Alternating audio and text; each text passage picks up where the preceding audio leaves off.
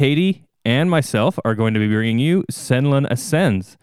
Before we get into the episode, I'm going to give you the usual spiel, along with one extra little deal. Uh, Chris is doing something special right now, and we're going to give you, I guess, what could almost be our first advertisement.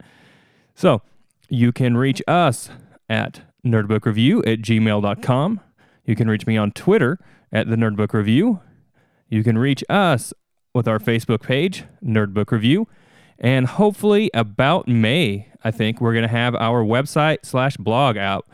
Um, that will hopefully have a bunch of extra stuff, um, some books that we're not doing on the podcast, as well as some extra stories, some of the people that um, hopefully we'll have a few extra people that will be contributing to that as well.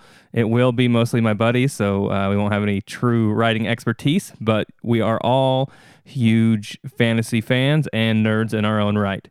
So I hope you guys enjoy that. A quick review of what will be coming up in the next couple weeks. Uh, we will have Damian Black's interview, and then after that uh, should be Heart of Stone by Ben Galley. And we'll see what's going on from there. Um, I know we'll have some more interviews. I'm going to try to get a mix of interviews and book reviews out. Um, and hopefully, I'll get all of those Spiffbo finalists done and taken care of here shortly. Uh, one last thing, real quick, before I get into Chris's message, is if you would be so kind as to leave a rating and review on iTunes or whatever platform you listen to, we would be greatly appreciative. Thank you so much. Here's Chris, and then after that, we will get to Senlin Ascends. Chris is doing something a little bit special, and um, so this is going to be our first kind of ad. Make a Wish Idaho is putting on its annual Walk for Wishes on June 1st at Esther Simplot Park in Boise. The walk is to help raise funds to grant wishes for children facing critical illnesses. I'm on a committee to help to organize the event, but I'm fundraising for it as well. My fundraising page is bit.ly forward slash MAWI Chris Hazen. That's bit.ly forward slash MAWI, as in Make a Wish Idaho, Chris Hazen, which is my name. You can donate to my team or just Google Make a Wish Idaho and donate there. It's a really neat event for an awesome cause, and every donation, no matter the size, really does help do something cool for these kids. Again, that's bit.ly M-A-W-I Chris Hazen, and I'll talk Cameron into posting the link on the episode notes. and- Absolutely. And, I'll pin a link on my Twitter, which is at Plastic Shroud. And when we put this episode out, I will have a link on. Um, I'll put that up when we on the Nerdbook review as well for the Twitter when we post the episode. Awesome. Thank you. Thank you.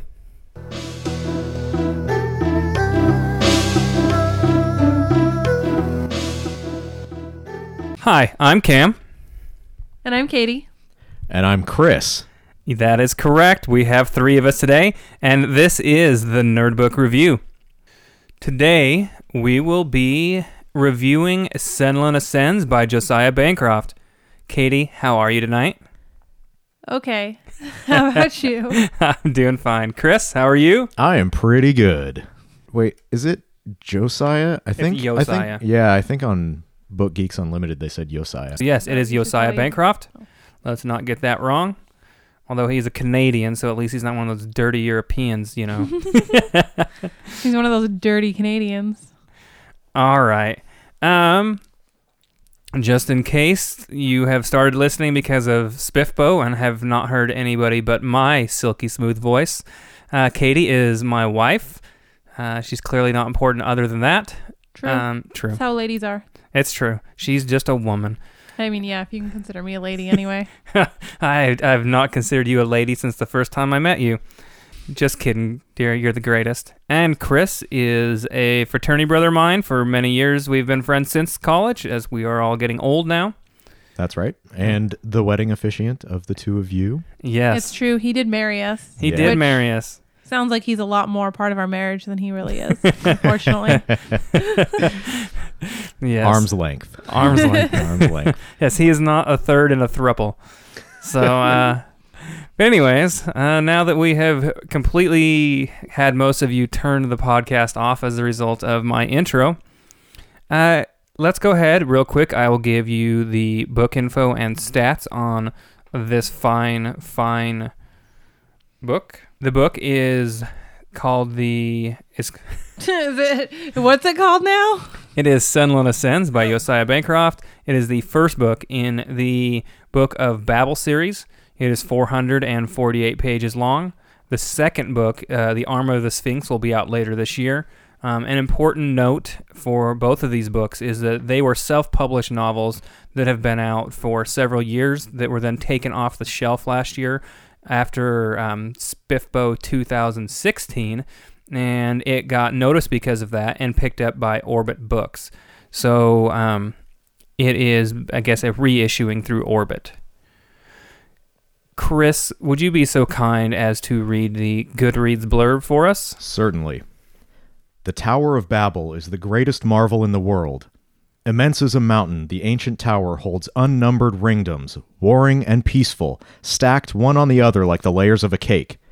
It is a world of geniuses and tyrants, of airships and steam engines, of unusual animals and mysterious machines. Soon after arriving for his honeymoon at the tower, the mild mannered headmaster of a small village school, Thomas Senlin, gets separated from his wife, Maria, in the overwhelming swarm of tourists, residents, and miscreants.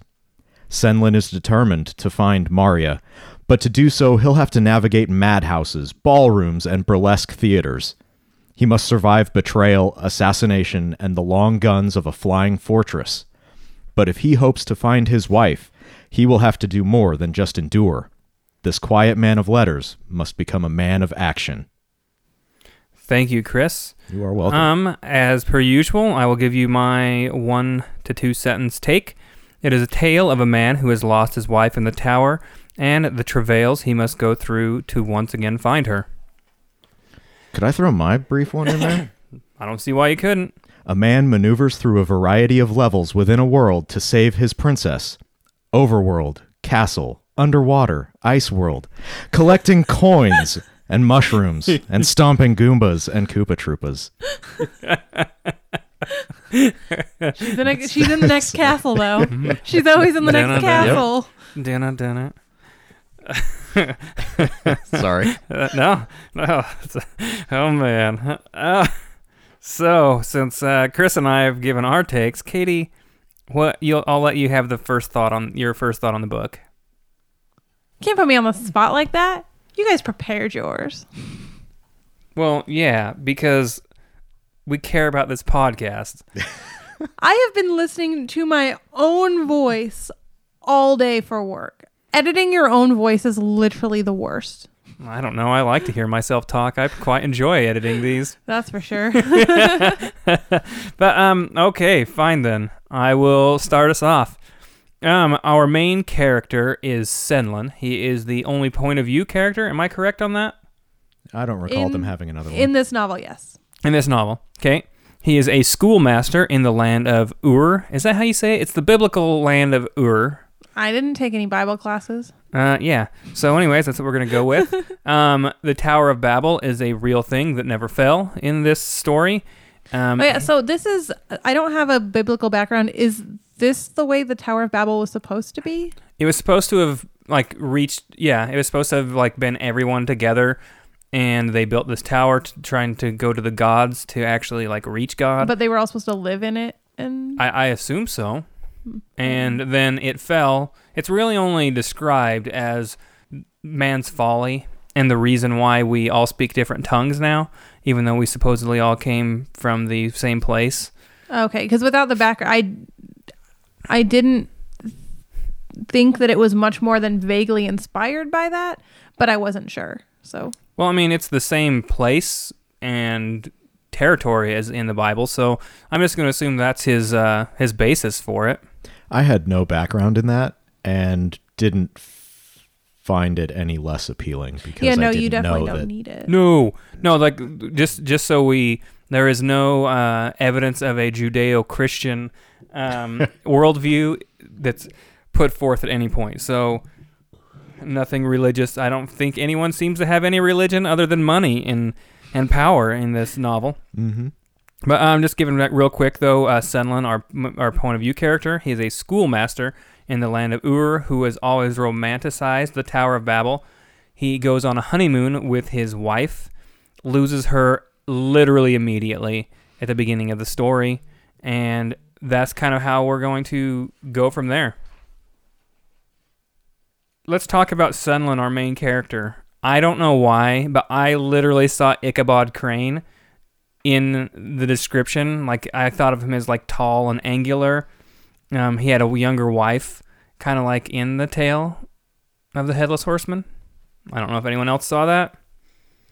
Um, I I can agree. I did also see him as kind of like the thin and tall and angular, but I don't know if it's how he was described or if it's because as a schoolmaster, that's kind of what I picture is like the severe, like he was described also as not very emotional and kind of reserved.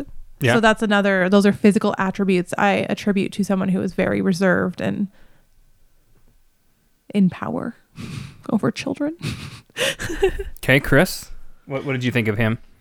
Yeah, I, I think he he did have kind of that uh, that that calm intensity that you think of with a like a stern principal. Okay.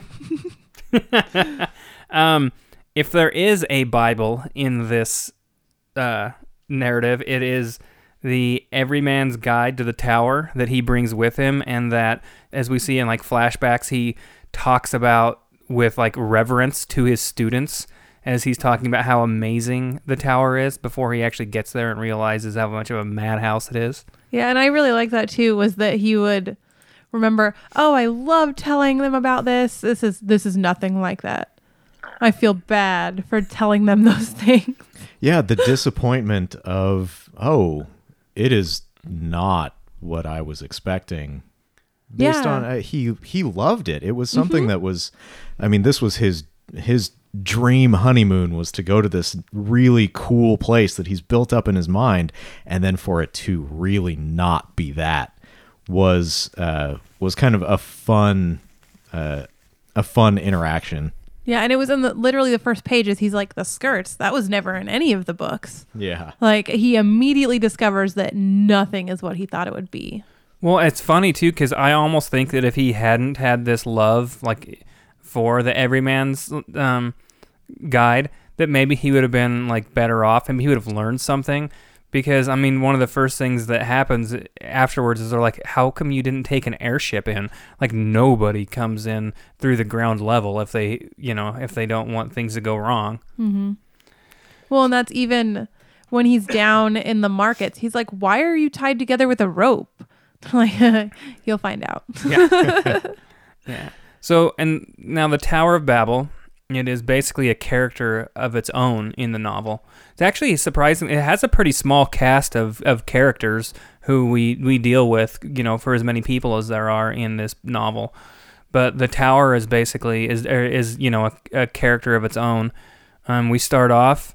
Um, there's the crazy like outdoor markets before you even get inside the tower, and then we have the basement. Anyone want to describe the basement? I sort of saw the basement similar to the basement of our fraternity house, Oh, where it's uh, it's partying and beer being spilled everywhere, and uh, there's just a you know general kind of bad a smell. seedy place, and Yeah, and I saw that too, but it also was kind of worse to me. It was it was slums. There were there were some parts that were okay. It was Oh, you- basically the the the low criminals, not like the white collar criminals that are more elsewhere. yeah, basically just like our the basement of our fraternity house. Your your fraternity house were favelas. Yeah, to me it was oh it was more like if the other ringdoms were more advanced, this was still like medieval, like London when things were ready to burn down. Okay, that that's probably a pretty good description. maybe Oktoberfest in '60s Vegas. Oh yeah, yeah. I mean, they're aren't they? They're doing. I can't remember if they're doing drugs down there as well, like right off the bat. I think just the beer. Just the beer. the okay. beer me go round. The beer me go around. Yeah, That that's fun. yeah. But it was also the first hint to like there's obviously something more going on if there's free beer. Right. yeah. So Free beer for labor. Yeah, yeah, exactly. But it's also still they're not thinking of it that way. Right. It's free beer for poor people. Yeah. Mm-hmm. And I don't think that we can get any farther into what Chris is talking about without giving out a little bit of a spoiler. Mm-hmm. But it is super cool, like the way the tower works. Like once you finally find out, you know, some of these things. But um, yeah, and each each level it goes through gives you another hint. mhm. and you kind of you you it's you get the feeling that something's going on and you get to try to figure it out which Yeah. is something i always like in a book when there are hints laid and not just this big reveal and you're like wait a second there was no foreshadowing at all yeah. And um, Chris, will you tell us about the parlor then? Ooh, the parlor. The parlor was uh, an area where you pay to participate in a play. And there are four people involved in that play. And you are a participant rather than going in and being an audience. Uh, it turns out that the one that Thomas Senlin gets involved in does not go as you might Oh, uh, expect it to. And I don't know how much we want to get into. i mean to in order to ascend beyond the second floor you have to participate which is another one reason why people take the airships into the level they're intending to go to so that they don't have to go through every level the way it's intended Yeah. There, yeah, there is an element of accomplishing things in Mm-hmm. each of these levels, and and being able to move to the next level because you've accomplished them. yes It's not always uh, well laid out what you're trying to accomplish, but Yeah. there is something that you're supposed to do Mm-hmm. to get there. and a lot of people do know what they're doing. Like, you know, he meets someone who came to do the play on purpose. Yeah, he's, And- he's he yeah. travels there. That's what he comes to do. Yeah, it's but his escape from his life. But being caught unawares is this would just be like literally insanity. But I and I, I don't know remember if this is for sure, but I think they say that like it takes the average person like seven to ten days to make it through the to play the play out. Is that correct? Did I hear that? I don't remember the actual. Well, I think the the play had and I, each play is different. Is the impression I got. So there could be more players or fewer players per play, and it has a set amount of time that you're supposed to be in this play, Yeah. living this play okay, and but now when yeah, with but strangers. everybody's doing the same play at a time. It's Yes. just that they will reset the play Yeah, and so do different things. You walk up and you're given a character essentially based on who they think you would do well as. hmm and you go and you are given a wardrobe and you are to live this character and pretend like this is who you are until it's done. Yep. And then Katie, since uh, I had Chris describe the last one, what happens in the baths? That's level three, which is the, also the last place that the average person will go to. That's the highest level. The baths are the big tourist area. They're it's like a nice town. It's like to me I pictured it as like a tourist town in Italy for the architecture. I was thinking French Riviera. Yeah, with kinda- beaches and and patio cafes. Yeah, and- stucco and like just nice white everywhere. I actually saw it as the Jersey Shore in like the 1930s, though, Oh. with uh, what was the HBO one where they were like Was that Boardwalk Empire? Boardwalk Empire? Oh. That's what in my mind it was was Boardwalk Empire. Well, as you get further into it, you see that like was it the governor, mayor, The governor, the go- the governor, uh, that is governor. maybe because every ringdom has a is ruled completely independently from the other ones in theory, and has their own rules. So it does feel a little bit more like they have a almost like a Victorian society of upper class people, but also they're kind of gangstas. Yeah. Well, like the tourists are like a separate entity, but like the people who stay there, that live there. that live there, yeah.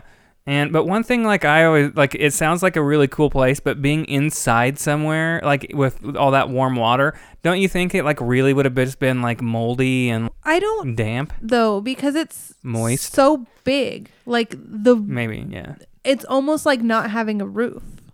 Yeah.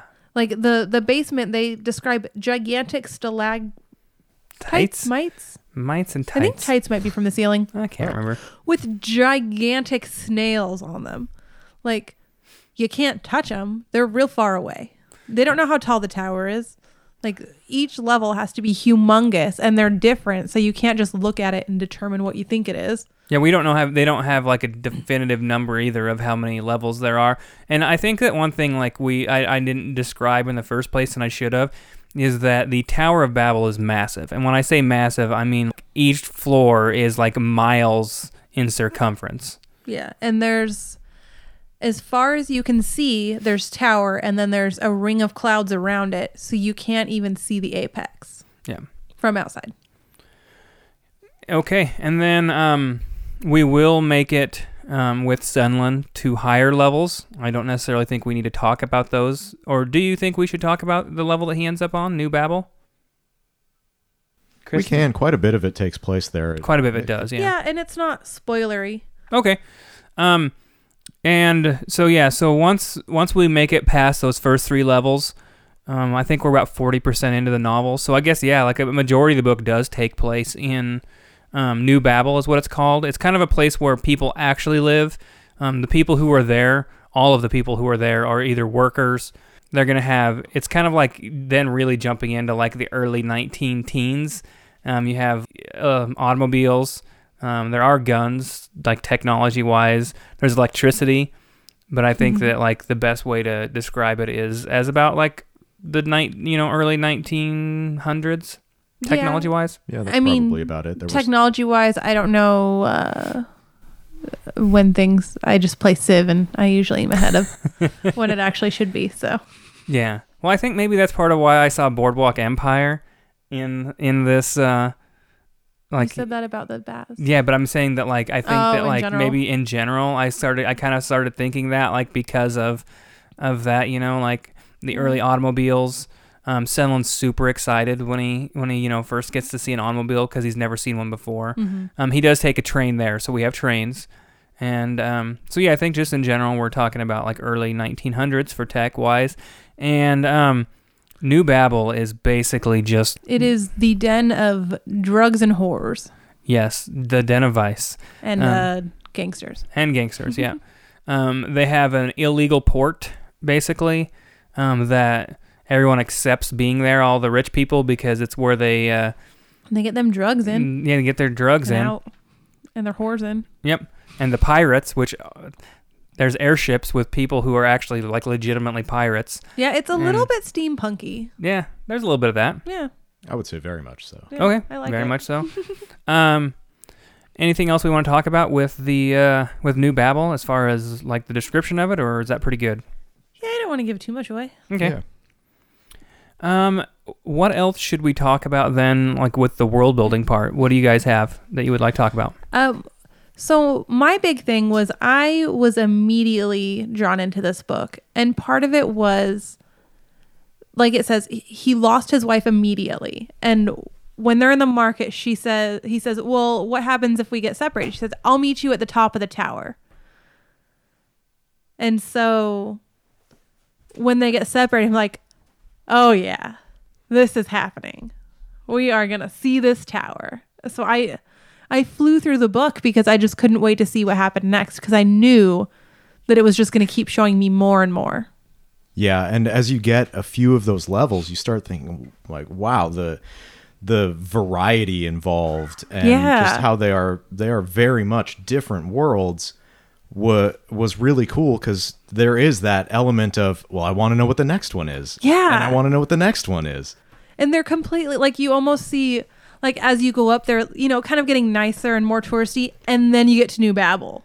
You're like there's there's no pattern here. Yeah. Oh yeah, I did not expect New Babel. Yeah. you read the book in like a day and a half. But yeah, I I was at work and I st- I still went through it in a day and a half. I mean, I wasn't necessarily reading it at work, but they were both work days. She was definitely reading it while we were trying to put our son to bed, and I lean over. I'm like, "What is Katie doing? Not like completely laying away from Bran." Oh yeah, she's reading the novel. Heck yes, I was. he doesn't care as long as he can't see it. All right. So, um, anything more like with the the world building part that we were kind of describing things, or we want to talk get into like kind of how we thought about the book? Well, it's a little bit outside of the world building, but Okay. the to me the prose was what appealed the most Mhm. about this book. Uh, Josiah Bancroft is a fantastic writer. Yes. It was poetic. It was lyrical. It just he would turn a phrase that I had to look up. Like I, I would be like, that is a just an amazing description of what just happened in so few words that I would Google uh, that turn of phrase, wondering did he just make up an idiom that works perfectly for this? And quite often, yes. Yeah, I mean, like there is zero doubt that that this guy can write. But I guess like I was kind of waiting for a second to get into this, but like I think that I I want to now with what Chris just said is that like I was like we have here in Idaho what's called an inversion where you don't see sunlight for weeks at a time sometimes and when that happens sometimes I can get into a little bit of a funk and I that was happening when I started reading the book. Like I felt so despairing, like Senlin had to have felt for like it, you know when I first started reading this. That it took me a couple weeks till I kind of got out of that funk before I really could get started on this book, because like I just felt like he got us into Senlin's head, and he like the way he just weaves this narrative. I could feel the despair that Senlin felt because of losing his wife and just how crazy things went. You know. Yeah. Mine, I really also enjoyed the character development on that vein. At first, to me, Senlin didn't seem nearly as interesting as his wife did, as they would show it in flashbacks. And I also questioned their relationship. Like, he told such good stories. I questioned, like, their relationship as it built it, like in the flashbacks. Oh yeah, like you And- kind of wondered if it wasn't the way he said it was. Yeah, because he, the person he, and he's so naive in everything. It seems like that you're like, really, did, did she do this on purpose? in general, I felt like she would have been a more interesting protagonist just the way he told it, like the way he told his own story of the two of them. Yeah, and that was something that I even uh, wrote that down to bring up at some point, and this is probably a great time Yeah. for that. Is that I kind of want to know her story. Yeah, They touch on it a little bit, mm-hmm. but for the, I mean, he's been in there for what weeks, months. Months. Yeah, months, literally How- months. months. uh, we get so little of what she's done. She seemed like a fascinating character that it would be fun to see, you know, her Yeah, firsthand. Because she also climbed this tower, right? Yeah. So she would have, you know, potentially just as good a story. Mm-hmm. Ooh, and I want to just interrupt with one thing that she that, like this literally takes like months. I mean, we're talking Yeah. like multiple months, and I loved that. It there is nothing that irritates me more in a, in a novel where it sounds like they've been on this crazy long journey and it's been three weeks. like the way that you know it'll be described, it sounds like it should have taken months, or someone like suddenly becomes proficient with a sword, and it hasn't been nine months that they've been training every day. It's been ten days, mm-hmm. but it sounds like it's been nine months until it gets there. Like I, Basically, a giant Rocky montage that takes place in yes, a week. but this actually hap like you know this is like an ongoing like thing i mean he's you know he's feeling his despair for months not days you know and i like i feel like that that's just such a strength to this story Mm-hmm. Yeah. Oh yeah, but as as the story goes on, I do uh I do grow to like Senlin far more Yeah. than I did at the beginning. yeah And it helped, uh, as you do get a little bit of backstory on their relationship, it helped to see that, I think, to uh, more legitimize the marriage that, you know, this whole story is the foundation Yeah, and of, is that he's on his honeymoon. And to see a little bit of their relationship previous to it helped. yeah, it definitely made him more likable Yeah. seeing him in those situations. yeah it, it really does make him far more human like he i mean basically just seems like he has asperger's when the story starts off and i mean he may really like that may be the truth but he just he see he does you know seem pretty one-dimensional when the story starts and then it carries on and like really develops him you know Yeah. Mm-hmm. there are a few characters who i really do enjoy He meets know. at least I'm an idiot. one important character in each level, and they're very, they have a lot of influence on him. And it's hard to, I mean, he, after like you have a hard time in this situation like should he trust them should he not like and every time you're like in it with him like do i trust this character or do i not and then whether he is or isn't betrayed you feel like oh no me too Yeah, you're very much in the boat with him of kind of everyone around him seems to know what's going on mm-hmm. and he doesn't and you don't. It's kind of a everyone else is in on the joke. Yeah but he like- thinks he knows what's going Yeah, on because yeah. of he used to teach it so he's like oh i know every Yeah, Wait, and what? he knows and he knows his everyman's guide yeah That is just completely wrong. yeah Oh yeah, it's just complete garbage. But the propaganda one thing, hey, I want to talk about, and I didn't write this down in my notes, but how would you guys just um, categorize this novel? What I, it's not really a true fantasy novel. um Oh, yeah, it's uh It's definitely an adventure. Like almost, I would it's almost, like a steampunk adventure. I would almost like categorize it like Alternate if history. as an alternate his like I that's almost I I feel like that's a dirty word sometimes when you say alternate history. Um, even though you know I've read literally dozens of S.M. Stirling slash uh, his uh, spin-off ones that he's written the uh, outlines for, but I I mean it's set in the land of Ur, which and the tower just never fell and it's basically made it to uh, like early 1900s like in a steampunky way you know Mm-hmm. and but yeah i guess an adventure novel Yeah, but I mean that's that's one way that you start like almost like a sci-fi novel is you pick one thing that's different and you imagine how everything after it's different. And that's kind of how I see this. i would speculative fiction Maybe. work? Yeah. Uh, yeah, it's hard to categorize this. There's Mm-hmm. a very small element of fantasy, I guess, with kind of the uh the the red goo Yeah. or whatever.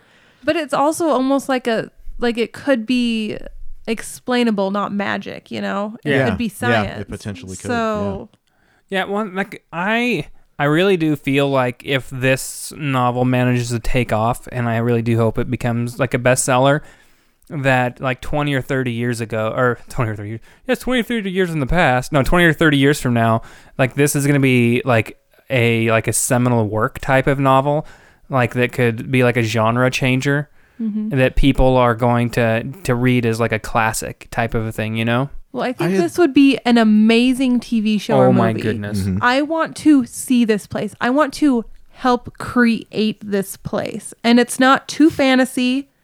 It's Mm-hmm. not too crazy that but it's it would be stunning and it would be such a good story that people would really get into it. hmm And I this might be jumping ahead to the you know who should read this, but uh, as you were saying, with the idea that this could be something that's actually considered like classic literature uh, in the future.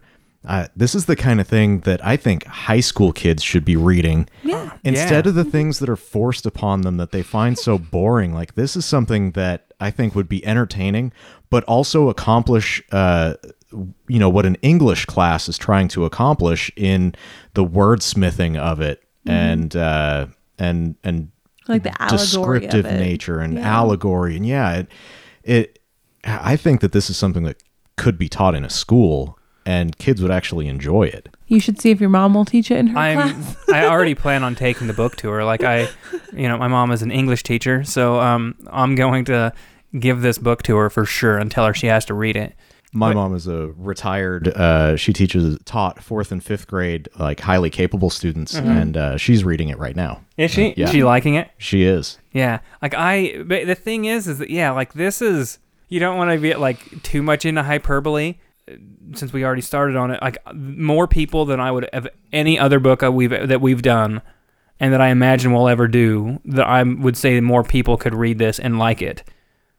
Like people who just like regular fiction or who read, you know. Well, it's so the whole thing with how like Game of Thrones, A Song of Ice and Fire got so big, it wasn't too much magic in the beginning. Yeah. Like it, it eased you into it by being kind of like a medieval fiction. hmm And I feel like this has the same kinds of makings of it. It can it can ease you in by being kind of an industrial era fiction, but then having these elements that are a little bit more steampunk and a little more sci-fi and a little maybe fantasy, just imaginative Yeah. But, that I could mean- really get a wider audience. Like what you're talking about, one of the reasons why I hope this book does very well is I want like HBO or Netflix Yeah. or somebody to pick this up. Like this would be so amazing as a TV series. It has to be a TV series, not a movie, because you want it to continue on and like really be able to get that nuance and the depth. You know, like a se- the first three seasons could be each of the three ringdoms. Yeah. Now, I'm not disagreeing with you here, Some of those but- would be a little too long. but I think one. that uh, with this book, uh, back to what really grabbed me about this book was that I think putting it in that Netflix HBO medium takes away from the writing. Mm-hmm. I that the writing of it was just so incredible to me that if you take away the prose and make it a visual medium, I think that it would be difficult to do the same justice to this story that Josiah Bancroft does with his words. Yeah. Honestly, I also feel like I, this won't help your word saying this would make an amazing video game. I mean, it, It- would completely it change the would. medium. But yeah. also, even like if it was a TV series, you, you would obviously have to try to do something about that. But you could also make a spin off series based on the world that doesn't even necessarily need to be. It doesn't need to be Thomas Senlin's Yeah. Well- percent. I feel like there's so much in this tower. There are so many stories that can come out of it that even I hope that after he finishes his series he's doing that he does more. Well, yeah. Well, I think the way I would imagine, like that you'd have to do it to continue to get that um that literary narrative is you would have to have you would have to have a narrator in Senlin's voice, you know, so that you could have that that little bit more Yeah. um like eloquent uh, part. Mhm. Um.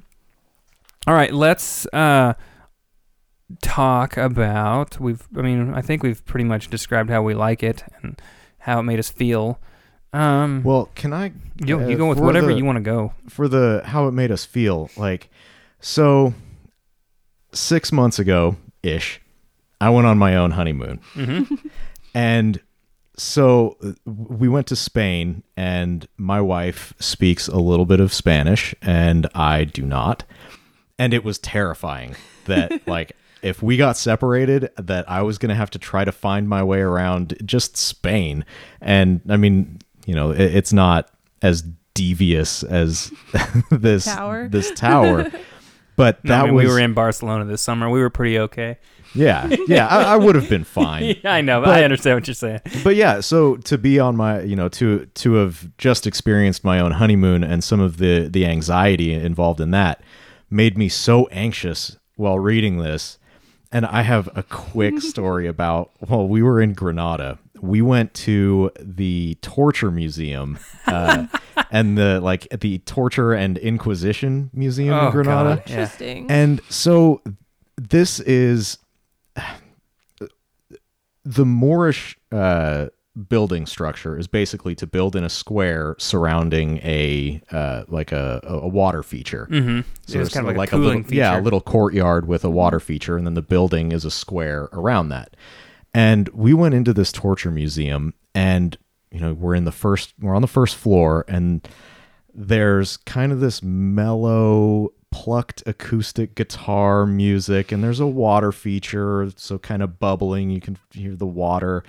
And we're surrounded by like racks and guillotines and and wheels with like you know fake skeletons and like it's i mean it's a torture museum right? Yeah.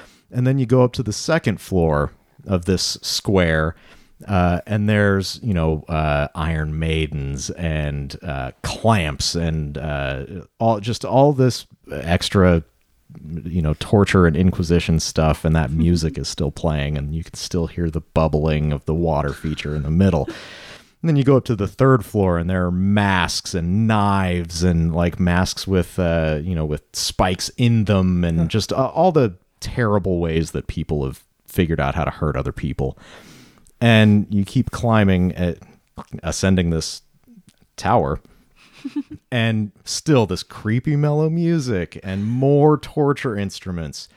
And then there's a stairway and at the land so there's a uh, you know two-part stairway and at the first landing there's kind of a cage suspended and there's a skeleton in that. You think, "Okay, so we keep going up to this fifth floor, but the fifth floor is just this one room. And it's empty but for a rug just sitting in the middle of this room, and there is nothing in this room. and you're kind of too far away from the water feature, and you're kind of too far away from the speakers playing the mellow music, so it's silent. I have never been more on edge uh, of like a tourista situation, or I like I was looking at all the windows, like okay, Amanda, steer clear of the windows. Uh, don't step on the rug, because what if that like What if it's a hole? pulls out and there's a hole, and then all of a sudden we're Silence of the Lambed. That's kind of Like how you felt. how I felt reading this book was just on edge for this guy who had lost his his wife on his honeymoon. That's a terrifying thought. Mm-hmm. So that's how this book made me feel. Like it's a fun adventure, but I was also just really on edge, yeah. rooting for him to get past this terrible thing that I had imagined on my honeymoon. Yeah, and like for me, like I, you know, that was kind of part of my why. Like I said, that I had a hard time getting into it because, like, you, I did, I felt his angst and I felt his terror, you know, and so it was. It was just a, it was a really intense book. Um, I think that um, I clearly would recommend it to, like I said, more people than any other novel that uh, we've done so far, for sure. Oh, I've been I've been recommending it to anyone who will listen. I uh, I may have ruined some of my recommendation because I've recommended so many uh, just true crime and fantasy and sci-fi, and that's it. But this one I really think has such a broad aud- a potential broad audience that I Yeah. mean I, I I've got my mom reading it now, and I I'd recommend this to anyone who enjoys reading fiction at all. Yeah. Yeah, definitely. Um. Alrighty then. Well, the the whole how would we rate it? I'm gonna give it a five star. Notes be damned because I've talked myself into it at this point. the writing is amazing. You know, there's zero question whether I'm gonna read the second one. You already have read the second one, Katie. Yeah. Oh yeah, and I I literally have been we were at a game night 2 weeks ago and I was recommending it to people that I Yeah, I mean, there's zero question that I would recommend it to anybody. Um, Chris, I'm gonna let you give your rating. Oh yeah, I'm definitely going to give this one a five. yeah. after all that I'm going to give it a 2. Yeah, this book was it was it was acceptable, I suppose. And we already talked about who uh, should and shouldn't read it. Like, there's a little bit of adult stuff in it, but I still think that from teenager on up, unless you're pretty strict with your kids, you should be able to. There's some sexuality, but no actual sex scenes in it. I mean, we talk about whores. Yeah, there's that even a bur- acceptable word for burlesque. her? Yeah, there's a bur- burlesque show. There's a little bit of drug, drug use, use. although the drug is a fake drug. Yeah, I wouldn't um, call it a fake drug. Well, okay, Well, it's, not mean- a, it's, it's, it's a a- hallucinogen. it's a drug that doesn't but- exist in our world. Yeah, no, Yeah. it is a, f- a fake one, but it's still. And um, anyone that is another thing is the second book is in multiple perspectives. So the first Hmm. one is a single perspective, and the second one is. I actually don't even know how many. Some of them have you know shorter ones, and some are longer, but there are multiple. So, um, I think at this point, like we've pretty much uh, said Oh, yeah, everything. and one thing that since this is one thing I also liked because that reminded me of because it was in the baths. There is not. It's not just about him finding his wife by the end of the book. There is an undercurrent of other things going on in the tower that he's getting pulled into. That especially by the end of the second book, you're really getting into it too, and it's this huge like all these mysteries and. It adds just another element to that suspense. oh yeah, the world definitely expounds, and I mean, like by two thirds of the way through the book, like he doesn't have any hopes of it, this going quickly. Mm-hmm. That it's not going to take him, you know, a long period of time, and it's not even necessarily like he can't even always actively be trying to find her. you know, as Yeah. by the time the story gets, you know, a little farther into it. Mhm. He has side quests. His, yeah, he gets involved in side quests. It's like a game of Skyrim. Wherever you wander, there's going to be stuff to do, and eventually you'll get back to your normal one. I uh well, I wanted to be sure that I got this in. Whoa, how did Oh, we? no. How, how I don't know how every single time I'm like, wait, we We What- still need to do we that. still need to do the metal corner. Okay, yeah. So uh, I got a completely different vibe out of this. So I'm not going to do Hazen's metal corner. I'm going to Okay. do Hazen's dance hall pop punk with a vaudeville twist corner. Oh. this the the vibe of this book that I got was Panic at the Disco's first album, A Fever You Can't Sweat Out. like that second half that's a lot of uh like pianos and orchestral strings and timpani drums and that kind of thing. Uh, but still with kind of a like with kind of like a, a dance punk uh, driving drum beat. And the last track on that album is called Build God, Then We'll Talk.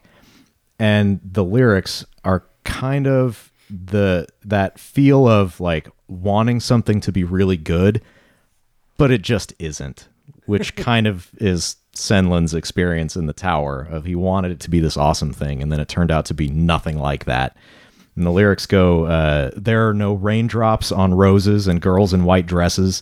It's sleeping with roaches and taking best guesses at the shade of the sheets and before all the stains. A few more of your least favorite things.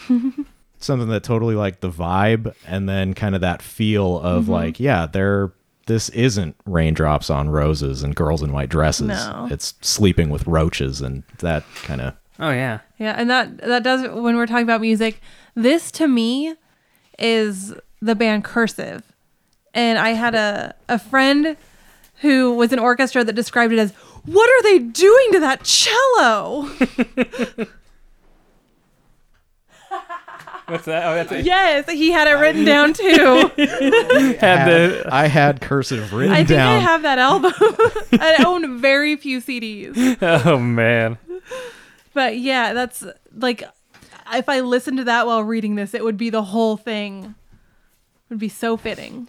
Well, and he kind of uh, hints at a vibe like that with uh, uh, Maria's piano playing, where it, it's very uh, what is intense. she doing to that piano? Yeah.